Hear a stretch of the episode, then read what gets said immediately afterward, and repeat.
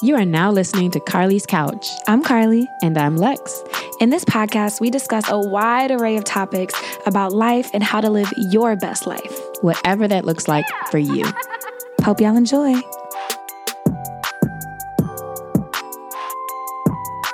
Hello, hello, hello.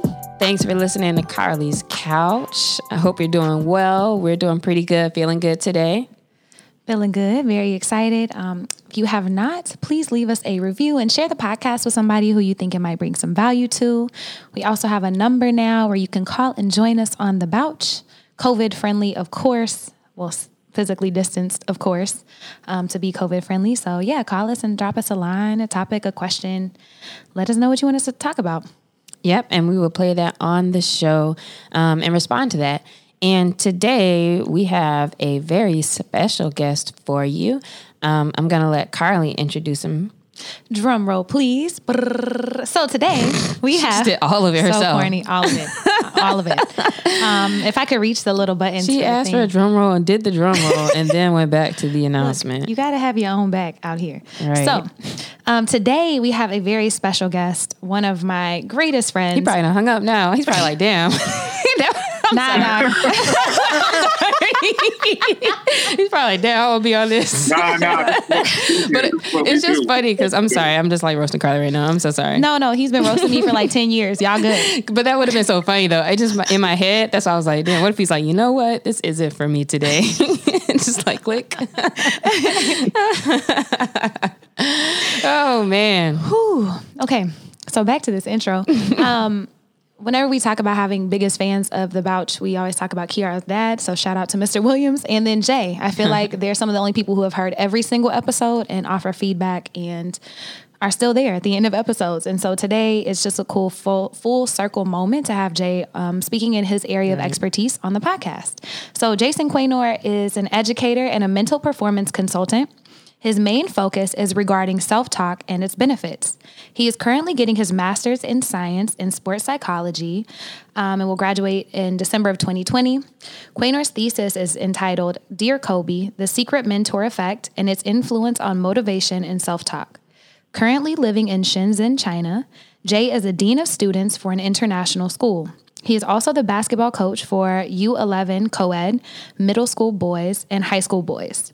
In the near future, Jason is looking to expand his scientific knowledge in sports psychology and sports psychology acumen by pursuing a PhD in counseling psychology with universities with a sports psychology program. So basically, he knows what he's talking about. All of that to say that you can actually take what he has to say and do it. Unlike me and Carly be like, you know what? Love yourself. Like, do what you can do. So your boy Jay is going to give you some research and some academia-based knowledge today. And I'm glad you also mentioned that he's somebody that we do always mention at the end, like, dang, he's probably the only person still listening. Just because he does always have good feedback at the end of our shows and you know, is listening to all of them. So I take back what I said at the beginning because I'm sure you've listened and you know what it's like. So you're ready to be on this show today, essentially. You wasn't hanging up. You wasn't hanging up. Oh, yeah. So yeah. I appreciate your dedication. No. And we're excited to talk to you today. About this. Shout out to the besties. Hey. Definitely shout out to the besties. We do this all the time. We've been corny since who knows when. 2007, is it? Yeah. Not we've been corny since 2007. That's y'all tagline? Wow. Y'all are that's basically it. All the park bench being corny. That was it. That was it. Yeah, we've been discussing these. Before Carly had a couch, she had a park bench, and Jay and I would discuss all these philosophical ideas on park benches out at OU. So, that's cool. Yeah, we met freshman year of college and just been best friends pretty much ever since. And so it's cool. Like I said, he's in Shenzhen, China right now.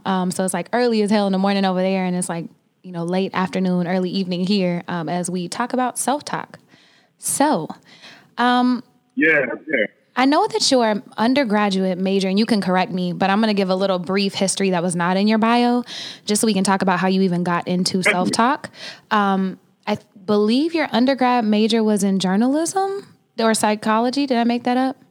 You know what? You make me sound smarter than I already am. It was English. Okay. I was an English undergrad major, English writing, actually. Okay, so... I knew Jay from, he was like working in the writing center, helping people write papers, helping people fix things, taking all of these philosophical classes. That's why I was like, yo, him and Lexi would have great philosophical conversations. But then you're also a rapper, and you do music. And so how did you get into self-talk? Do you want to talk a little bit about that journey through English and rapping and writing and being a wordsmith, going into self-talk? Yeah, of course. Well, basically, the short answer is shout out to my mama. But the long answer goes back a lot further. I mean, my mom taught me all this when I was young. I didn't know that it was called mental skills training, or MST.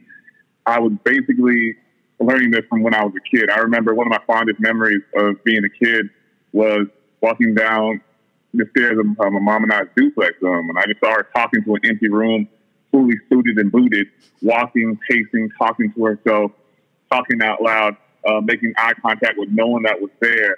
And I was like, Mom, who are you talking to? She's like, the crowd. I'm like, and I look out, make sure no one's there, look back on my mom. I say, what crowd? She's like, the crowd I'm going to be talking to in 2 years. I'm like, I don't know what's going on here. I feel like my mom's crazy. I don't know. We used to joke that my mom was crazy, but now she just might be. And my mom then like opened up to me and talked about like, you know, how imagery works, how talking to yourself positively works, how knowing how to control yourself in different situations happens. And I'd be damned if my mom didn't actually speak to a crowd of like hundreds of people in 2 years. And she didn't have that booked up. She just did that afterwards. And so seeing my mom take that from just a dream and a vision in 2 years to actually being coming to fruition, it was something really motivating for me. My mom wrote 2 books. One was How to Create a Gold Mine, and then the other one, 24 Karat Gold. And both of them are spelled Goal, not gold, but you know. And so that was the first basis of it. Of course, I've always been into music. Carly knows that. I definitely have been huge into music because of Tupac. There's no other way around it. I've been into some Tupac. I saw Tupac, and I really was taken with how he started to mold me as a young kid. And I wanted to do that, give that same feeling to somebody else. I thought that I would do that same feeling to music. So I moved from there, and then I go to college. Let's fast forward a little bit. Went to college, university, English major, still making music, still rapping. I'm still trying to find the voice, but it just wasn't cracking for me there. And so what I did after that, I went to Minnesota, McNally Smith College of Music, for hip-hop studies. And while I was there, of course, I've been working with the youth since I was a youth. So I was also a youth program specialist at the Best Buy Teen Tech Center. So I was working there, talking to students, you know, trying to juice them up, trying to make them see how, like, the dopeness that was inside of them. And that was kind of the first bit of the bug that got me, where I'm like, I need to be speaking to the youth, speaking to teens, speaking to young people, helping them see how they can get there, no matter what level they think that they are at, trying to get them to the level that they need to be. And then finally, I went to Atlanta to try to make some music happen. I say try because I had an intent to fail, because I could look back when I said I had an intent to fail. And I was working with the youth still, and I knew at that moment that this is what I wanted to do. I just had to figure out how to do it. But I had a little bit of a detour.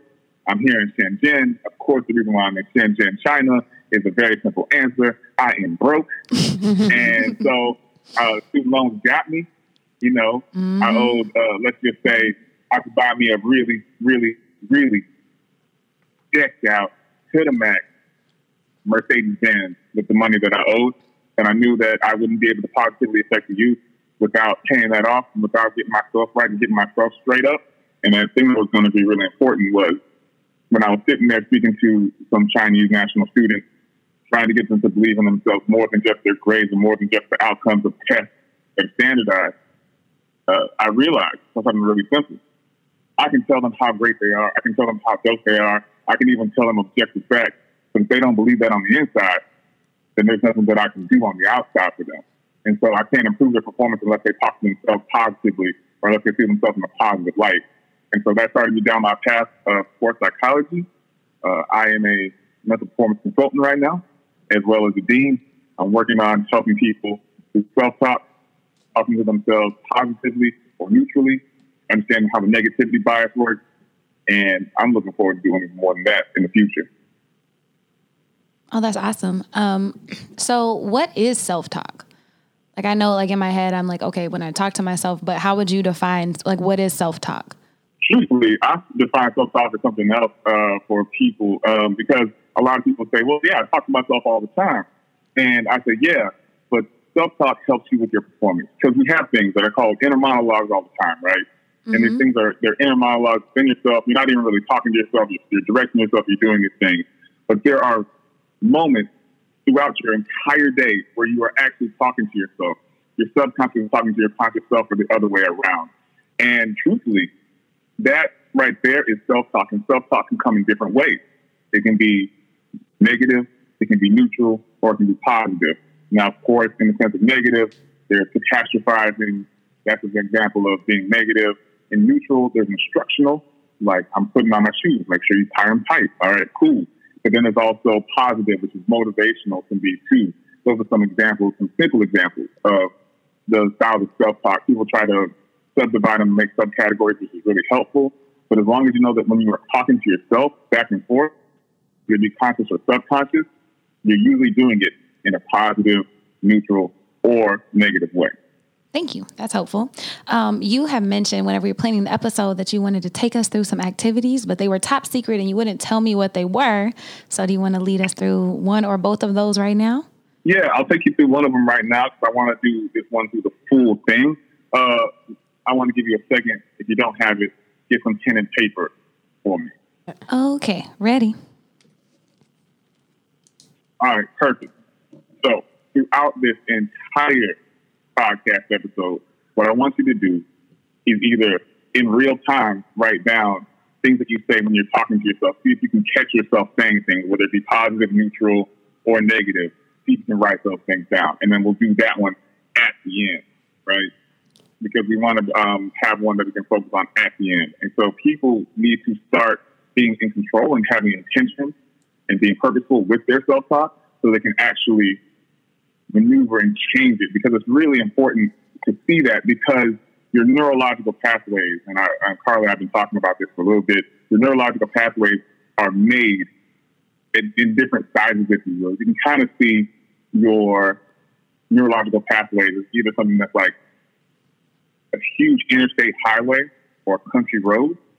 Mm-hmm. That'll help you see it, because if it's a huge 3-lane highway, 4-lane highway, that means you can speed down there. And those neurological pathways are easy to get to.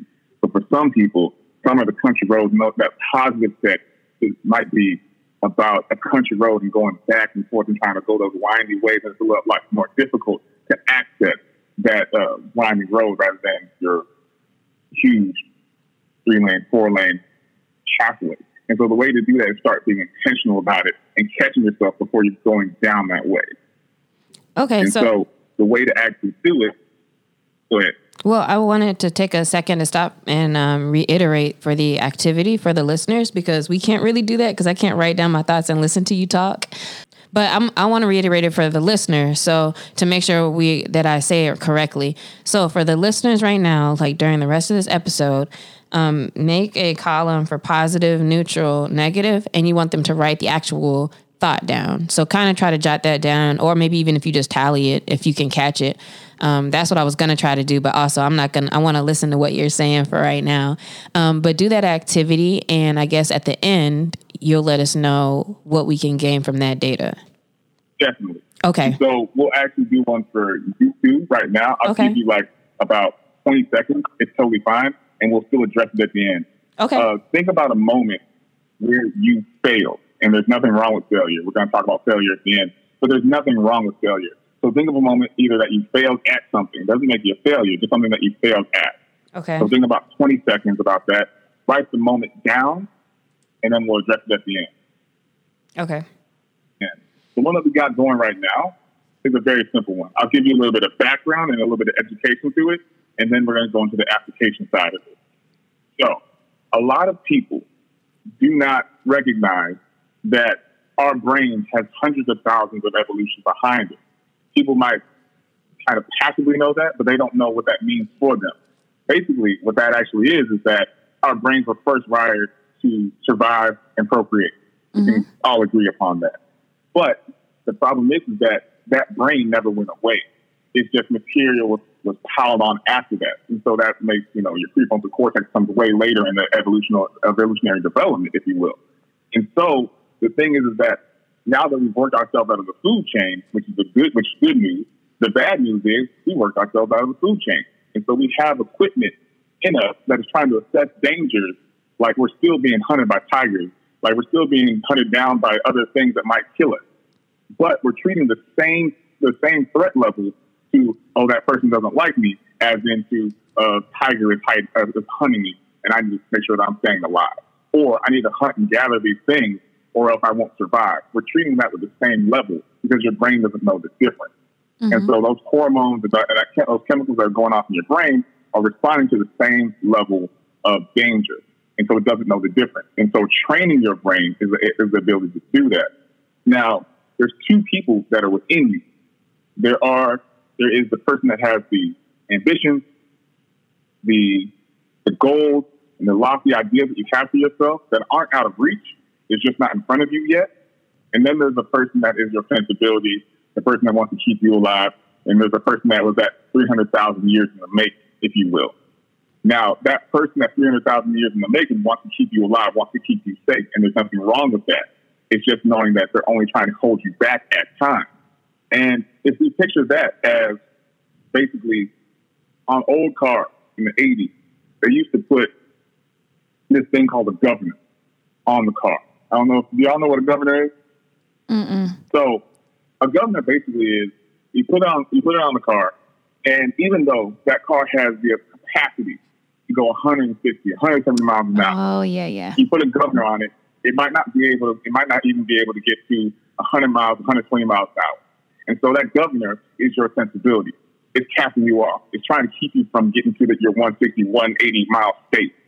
And so we want to do something to help us get there. Now, this activity is very simple, but you want to be very intentional and very purposeful about it.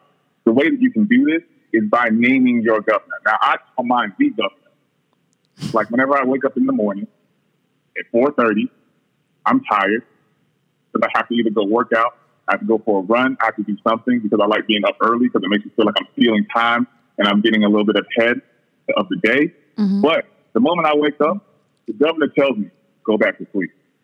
You're tired. You don't want to be up right now. It's easy to go back to sleep. You'll be more rested or something like that. You can hear the governor saying that. But when you detach yourself from those sensibilities and then put it out there, you can see, oh, the governor wants me to lose today. The governor wants me to stay in bed. The governor doesn't want me in shape. I can understand that the governor wants me to be resting and to get sleep. But what I'm going to do is get up on the count of three, put on these shoes, and defeat the governor. Because every day I say, I'm going to defeat the governor. Now, let's do that for you two and everyone out there for the podcast and all the listeners. What are you going to name your governor? When you put a name to it, you're able to actually then separate yourself from it. Okay. So thinking of a name that you can put to that person. It can be Sally. It can be Karen. You can call it Kyle. You can just call it whoever you want to. But you want to make that an adversary at times, and sometimes just a person that's giving you information. But who is that person? What do you want that name to be? What are those names for you? Oh, I wrote down Peter. Peter. Shout out to Peter. I like that. I didn't even see that coming. Which I thought I was going to say. Flash on. Basically. Mine is El Gobernador, because it sounds kind of like a supervillain. Because I feel like if I'm going to defeat somebody, it's going to be like a supervillain. Okay. Now, from this moment forward, you can start identifying any of those negative thoughts or those sensibilities whenever you want to do something that is actually helping you move towards your goals. Anything that is talking to you like, oh, well, what if I'm not good enough? Or, oh, what if I fail at this? That is your moment to say, Peter, I hear you. But the next step is then to accept Peter's thoughts. And when you usually accept things, you're supposed to accept things like you're accepting the gift. Because we all have to remember that what they're doing is giving you information about yourself. Mm-hmm. That is all they're doing. And you're going to accept that like a gift. You're going to say thank you. You usually say thank you when you're getting a gift. Because when you get information or someone hands you something that's important, you look at it and say thank you.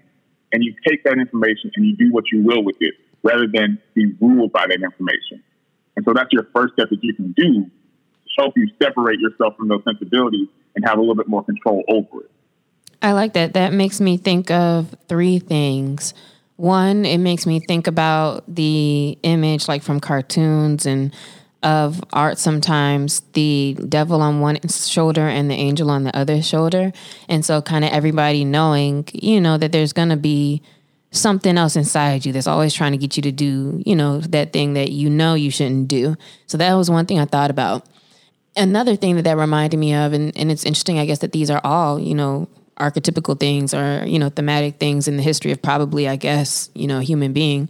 But the idea of the two wolves and that the one you feed is the one that will win against the other, because in each of us, there's always, you know, that kind of self-doubt and that maybe insecure, you know, coming from scarcity, whatever mindset, as well as the one that you said where, you know, you're trying to, you know, you see yourself in a different space and in your potential where you can be. And that what this does is my third point where we've talked about, you know, separating and taking yourself outside of your thoughts and allowing yourself to recognize which one this is, positive, neutral, negative, kind of taking that moment and then choosing how you respond to that. And so I like the idea of responding to it calmly, responding to it as a gift, because you're also not making it too serious either. You're not like dwelling in it being negative, but you're just kind of saying like, okay, I see that. And now I guess you're going to get into like what else you do with those steps. But I just thought it was interesting that, you know, we can hear this type of, you know, this type of thing in different ways, but the way that you can also break it down to science and, you know, what you can really do with that as a very tactical way of dealing with it. I like that. Yeah, I really dig how you put that in two different ways. I didn't even think about those two. But all right, now put my name on the PhD, please, Jay. Put my name on the PhD. Come on. Send that on to me. Thank you. Yeah, come on. Let me call me when you need help with your homework, bro. I got you. Yeah, all right, hey, I'm calling tomorrow. What are you talking about? I got a lip review already. Oh, God. Look, put me in the biblio. Oh, yeah, you already know. It's like, according to Lex, he said. Like, right, quote me. Annotated bibliography, thank you. Okay. But yeah, no, I like the way you put that, you know, as like an actual thing to do. And that makes it a lot easier. And when you name it something else, to realize like you do have a choice, you know, and that these thoughts don't have to be the ones you rock with. So what do you do next? So what you do next after you accept it and realize the biggest thing is that this fear, all of this is information. And you can welcome information, but you will not let it rule you. It's kind of like another thing that I say. If you imagine that you have a bank of confidence, right? Mm-hmm. And just like I wouldn't give anybody my ATM card. I wouldn't give anybody my debit card. Would y'all give anybody y'all debit cards like that? You just like, so you see the debt net? Exactly, no, right? I mean, what could they do? What could they do with that? Wait, you talking about like a stranger or like your friends? So would you give just anybody? I would probably say just anybody your ATM card. I'm gonna get it right to it. Yeah, absolutely not. Would you give anybody? Absolutely not. Because why? Because you don't want them to have access to your stuff. Exactly. And so you have the same confidence thing, right? And you have the card yourself. Let's figure that right now. To the Confidence Bank, you have your card. You also have your pen. Why would you give anybody else your card and your pen to withdraw from your Confidence Bank? Mm.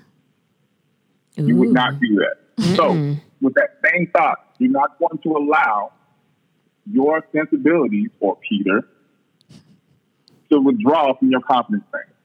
And the way that you're going to do that is by starting to acknowledge it. Now, the next step is also identifying scripts. We all have scripts. There's no way around it because our brain is built to make shortcuts. If you're in your room and then you hear a beeping noise, like I would hear a beeping noise soon, that I would probably assume that, oh, that means my laundry's done. Your brain makes shortcuts. right? Now your brain makes shortcuts even on other things when you're trying to be at a higher level of performance. It tries to make shortcuts of, oh, I can do this, but I can't do that. So it goes through those automatic scripts. Now, what you have to then do is start identifying your script. Now, you can go through something that's very simple, but it's really difficult to alter because we're going back to those neurological pathways. I'm trying to go down this 3-lane highway at 80 miles an hour rather than 20 miles an hour on the exact dirt road. And so the way that we do it is identify our script. So the thing that we want to look at is when you meet this person, Peter, or the governor, when you meet the governor, they're going to say, go back to sleep. And that is the cue. Whenever you get a cue, what you're going to do is do something else based on that cue. Instead of going back to, oh, I'll just go back to sleep, we need to alter the cue. We need our if-then plan. The if-then plan is very simple, but it just has to be executed. If I hear the governor tell me to go back to sleep, then I will fill in the blank. And the fill in the blank for me is identify the governor, say, governor, I hear you. You want me to go back to sleep because I actually am tired. I need like 10 hours of sleep. I don't get 10 hours of sleep, but I need like 10 hours of sleep. And then I say, but what I want to do right now is stay in shape because one of my goals is to stay in shape and to be able to stay healthy into my later years in life. I want to be able to dunk until I'm 40. That's just a think of mine. I want to be able to dunk. I want to be able to hit the rim. I want to be able all the young people to look at me and be like, oh, man, you're so cool. In order to do that, wake up. I need to put on these shoes. I need to hit this gym. So if you'll excuse me, I got some work to get to. And so instead of letting the governor or whatever you want to call that person automatically rule into it, that same neurological pathway that's a 3-lane highway, you have to go on that road less traveled. And that road less traveled is not fun. And that's how it works. I have a question. So for these neural pathways, the highways and the country roads, is there that way because of how often we've traveled down them? So like thinking about if we've always done something or always thought a certain way negatively or whatever since we were little, then whenever we get older, those are like the highways? Yes, we turn those things into highways, usually subconsciously, because each time we don't think about what we do most of the time. We're not like, I'm doing this.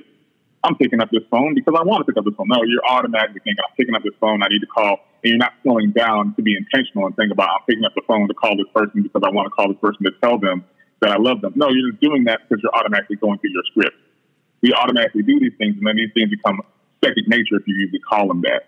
And so the road less traveled is usually less traveled and is really hard to get to because we usually don't go that based on different cues that we have in our life. And when we're met with these cues, we usually go through the same way, which makes it easier to get to because our brain is trying to design these shortcuts and design these ways to get to that desired outcome and the desired result quicker.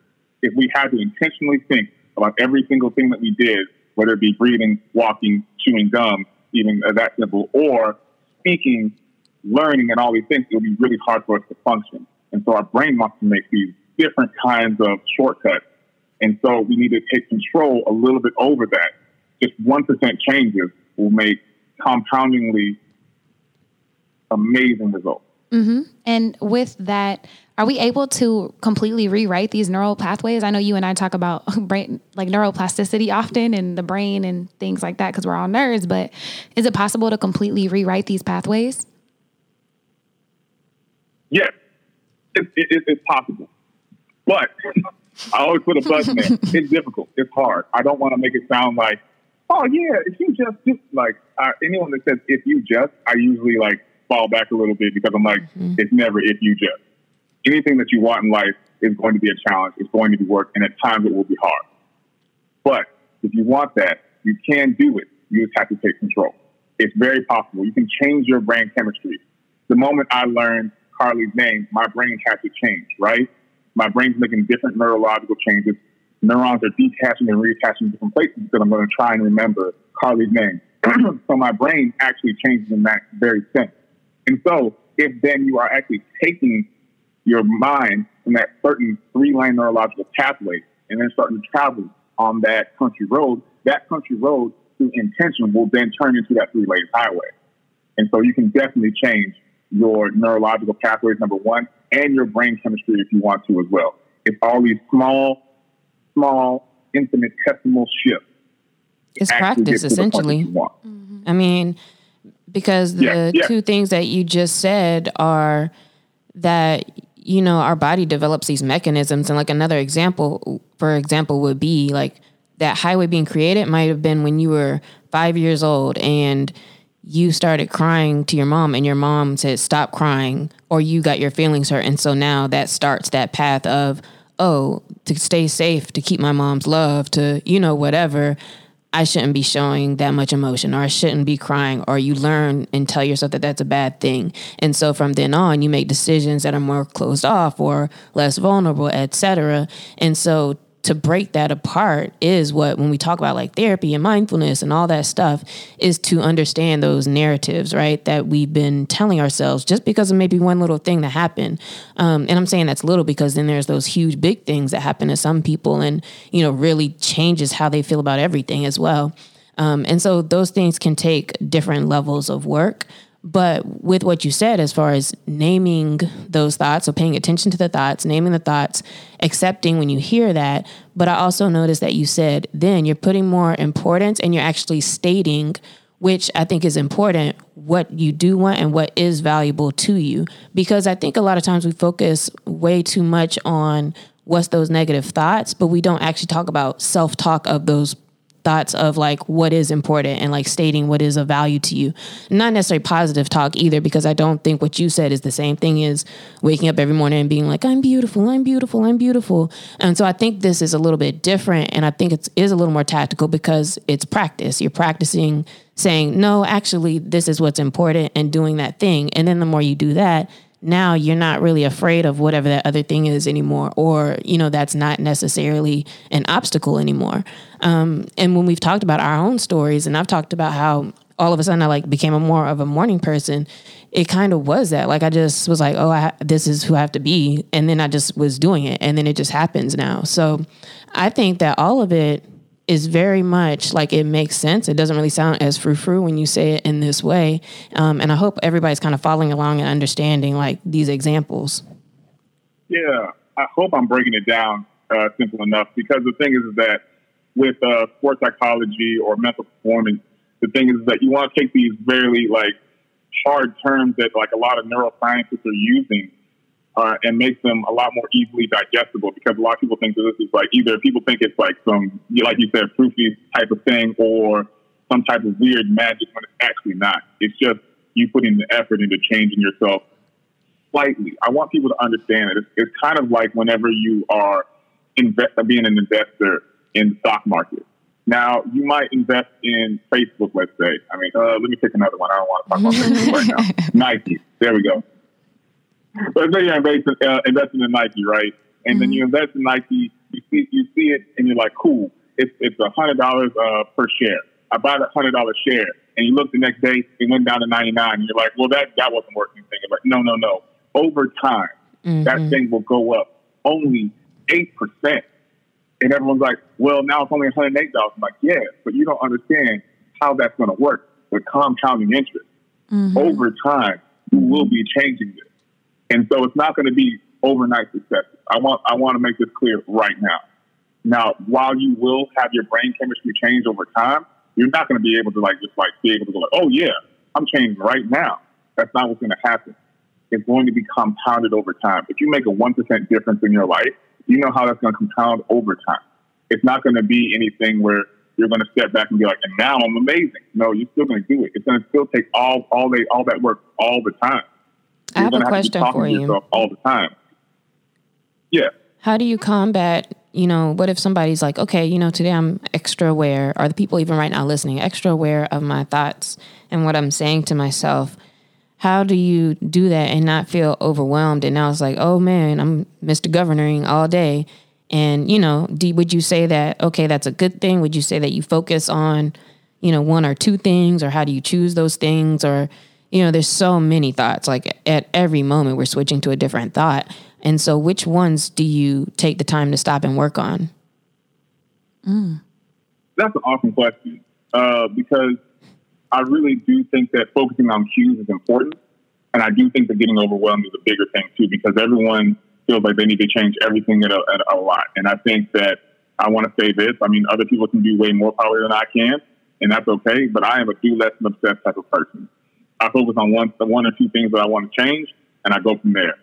And I do know that if I change those one or two things, it really grows. So let's just say this year I was focusing on doing a handstand.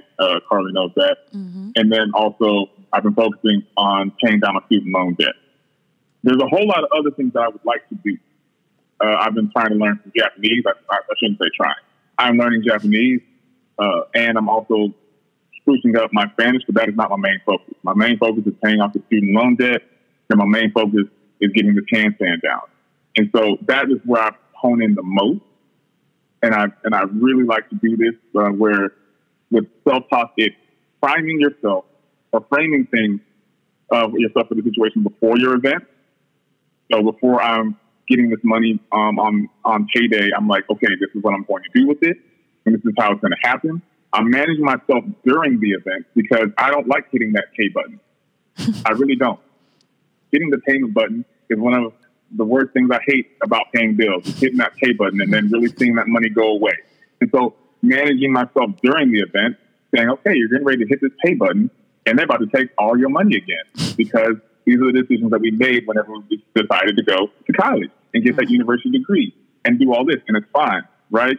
But then you also want to give yourself perspective after the event, right?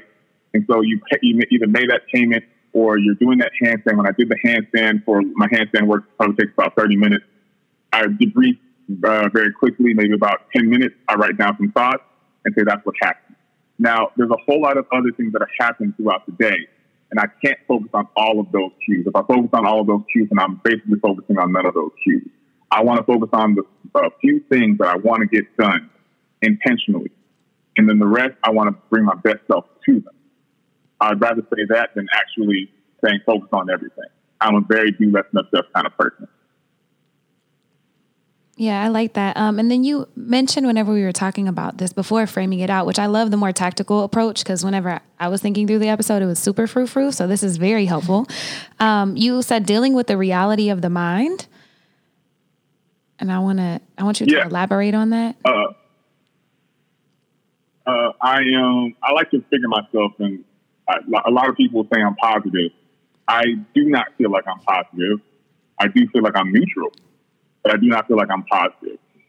I believe, Lex was saying earlier, talking about getting things a little bit more functional in a little different way. So I want to jump into something that she was talking about lightly, which is like seeing negativity and negative thoughts. The reality of your mind is that it is built to see negative things. It is built to see negative aspects of life. And that's just because of how we need to survive. Our sensibilities are trying to keep us alive. And so that's why we still need to keep them around. We can't kick the governor out of our head and say, don't ever come back. We can't do that because then we would not survive. That thing within us to get better, whether it be that dopamine or that cortisol hit that keeps you aware in moments that you are either in high-stress situations or moments that are unfamiliar, you need those things. But whenever you're not in high-stress situations and it just looks like someone might be talking about you, or it might just be you're not sure if you're good enough for this job or should you apply for this job, it's the same feeling. And so the reality of the mind is you're going to have these things because your brain is wired for this and your brain is made for this. But now this is where you take control. And this is what self-talk does for you. What I will say is there's this thing called the negativity bias. And I think that y'all talked about it before in like, must be 30 episodes ago, right? Y'all talked about the negativity bias lightly. I know that. I just don't remember the episode. Look, we don't either. But I do know about negativity bias. Okay. So I was listening to y'all talk about the negativity bias, and I was just jumping up and down, screaming, yes, this is how you do it. This is what you talk about, because our brains are wired towards negativity. And when your brain's wired towards negativity, that means that you have to consciously shift your brain from the negative and then also recognize the positive. Now, researchers and scientists have come up with the basic positivity to negative ratio. And this is the reason why I'm asking the people at home. I'm actually kind of revealing a little bit of my trick. is for people to kind of recognize how many positive thoughts you had to how many negative thoughts you have. The negativity bias is going to be heavy. You're going to notice against someone else saying a lot more negative things than the positive. So what you need to do is consciously start counting the positive things. If you want to be neutral, you'll need probably about four positive instances to one negative instance to be neutral. To be any type of positive, you will need at least five positive instances to one negative instance. And that is going to take very intentional and purposeful spotting cues and spotting different results and spotting different performances and processes that are positive, as opposed to just letting passively these negative influences come into you. Hmm. That reminds me of something my parents used to make us do as kids. Like, I don't remember where they saw this, but all of a sudden it'd be like if we said something negative to each other or about one of my brothers, then they would make us say two positive things. And so it was like, man, and it was never like your heart was never in it. And then we always say the exact same things every time. But it was just like, all right, it kind of put into you and has put into me. And something that I talk about, like with my relationships and different people, is deposits and withdrawals, and just making sure like you do think about how much you deposit versus try to withdraw out of it. And so it does make sense to be more aware of like what that balance looks like. And now, you know, paying more attention to trying to catch the positive, because I think kind of partly what you're saying too is that you just might not even think to write the positive down, because I think we're more trained just to like hone in on the negative sometimes as well. So just to make sure you look for that, maybe like looking for more of, oh yeah, that was a positive thought, and acknowledging it as well, instead of just honing in on the negative. Yeah, definitely. Because honing in on the negative is huge, because that's in our threat system. That's in everything that we want to make happen for us. Because, you know, we identify threats negatively. We don't identify threats like, oh, this thing's going to be great for me. No, like you usually find it as something that's dangerous to you.